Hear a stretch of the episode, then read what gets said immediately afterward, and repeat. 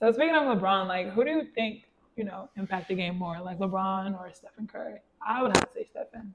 Like not just talking about like who's good or whatever, but I'm talking about like Stephen. I feel like now even in high school games, even in elementary games, people it's a two on one. People don't like take the layup now. They literally stop and shoot the three, and the coach will take a shot. like I feel like that wasn't done before Stephen at all, at all, at all. I feel like the three point game is like now you like everybody has to shoot. When like big a big man shooting is crazy back in the day. Like I Mhm. feel like now everybody has to be like thirty percent or more. Or else it's like you're he's good but he can't shoot, and it's seen as a negative. When back in the day you didn't even have to worry about getting your shot off.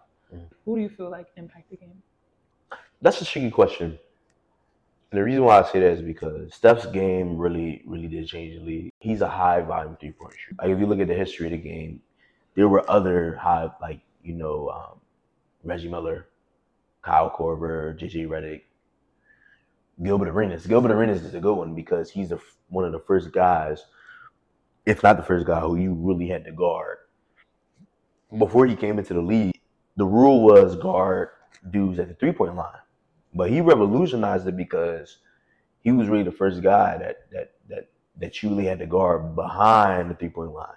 So now that shifts the game a little bit. But what Steph did, not only did you have to guard him behind the three point line, but but now you had to worry about his volume.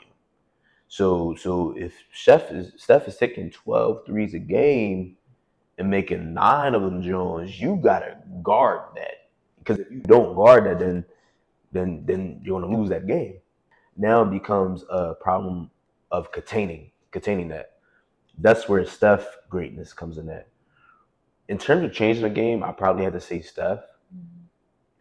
But in terms of like defining someone, I would probably have to say Bron because Bron is Bron is different because now you're talking about someone who doesn't someone who says I don't have to score the ball to be great.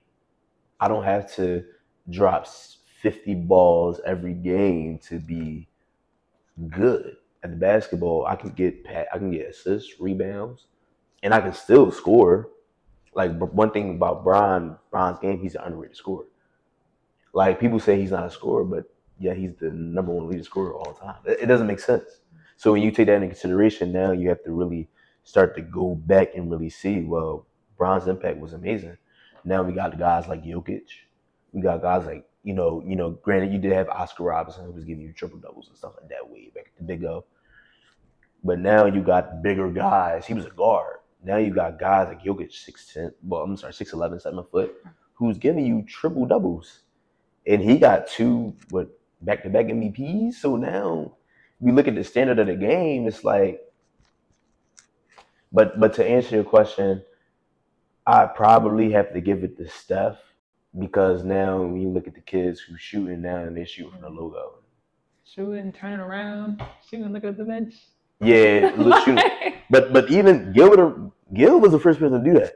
I don't recall going to the freaking you know elementary school and seeing them do it. I feel like, but but you know that also like TikTok and social media also plays a big part in that too. Absolutely. because, you know it wasn't that big at the time, but I don't know. That's that's crazy. Like it's crazy how the game really has changed, especially with threes. Like Absolutely. literally crazy. I know you feel like Ky- that Kyrie is better than Steph. I do. You want to talk about that crazy take? What are we on? Three? Four? Crazy take three. Three? Um, I feel like Kyrie is better at. If I had to trust somebody to get me, a like if we were in, let's say we were in game seven of the finals. Okay. Am I taking Steph? I'm taking Kyrie. Crazy take, right? They both have a 47% field goal percentage. But when you really pick apart their percentages, three point and two pointers, Steph is killing Kyrie in three pointers. He's at like 43.8, like 44% from three, which is ridiculous. Kyrie is at a respectable 40% from three career. But that means that Kyrie's two point percentage must be more than Steph's two point percentage. Because how are they both at a 47 career field goal percentage if Steph's three point percentage is already all the way at 44%? So that means Kyrie is killing Steph in that in between game, meaning he's hitting those mid ranges better and taking it to the rack. And we then we break down their, their free throw percentage. Steph does have a better free throw percentage, but only by like two percent. Kyrie's at eighty eight, Steph is at ninety, I think roughly. So when you take that into consideration, now in the zone defense, right? How hard is it to score in zone if you're not using pick and roll?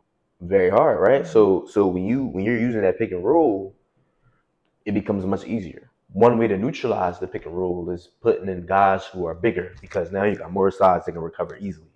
So now you neutralize the pick and roll.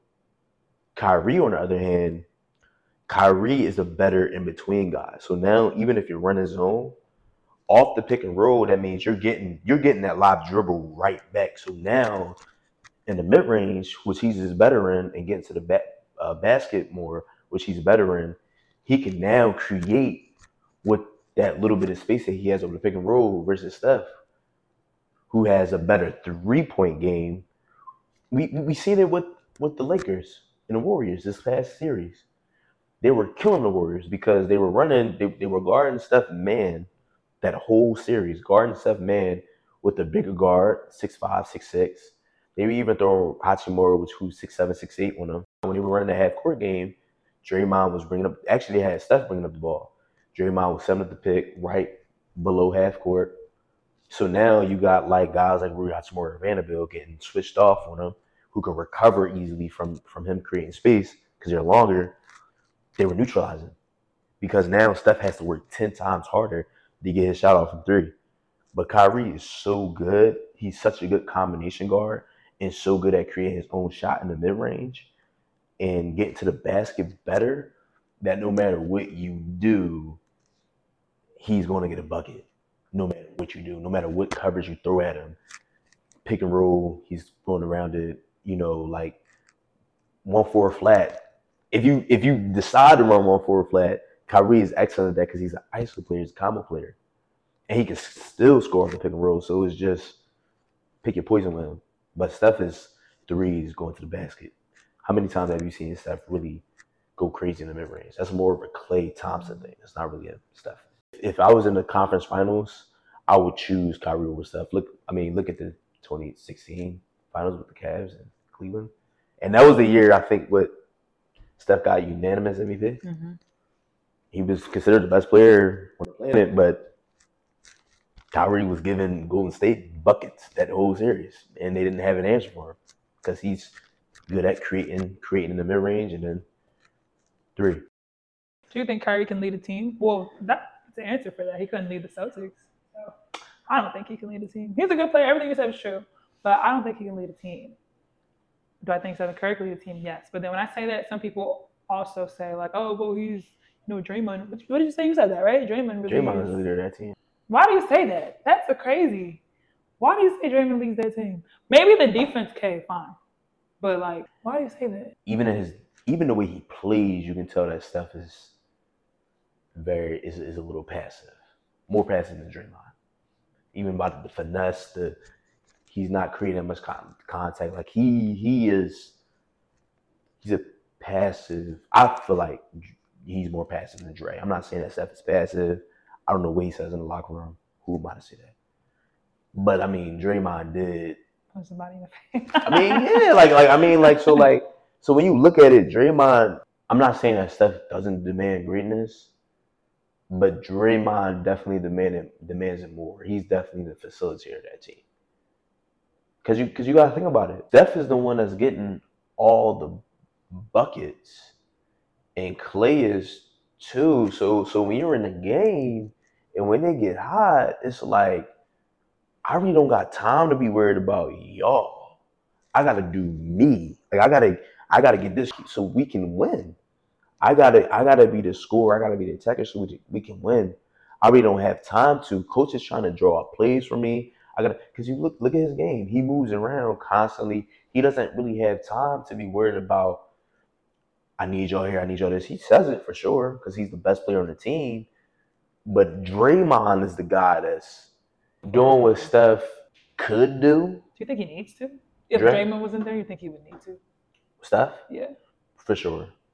But but that's the beauty of it because Steph doesn't really Steph don't really got to be a vocal leader because his game speaks for it. I mean, he's one of the best players in the NBA. He's a top five player in the NBA. So so his game speaks to that. He has four championships, one unanimous MVP. Like his his game speaks to it. He's a legend already. He already cemented his legacy. So you know when the player comes up to him with some, they're never going to do no bullshit in front of Steph. Jordan Poole did. Jordan Poole did that because he's he got he won with Steph. He won with him and and and Jordan Poole because you got to remember they're they they won together and then Steve Kerr gave Jordan Poole that freedom to be whoever he wanted to be. But if you if you put Jordan Poole, let's say they was all playing under Pop Greg Popovich, that wasn't gonna roll.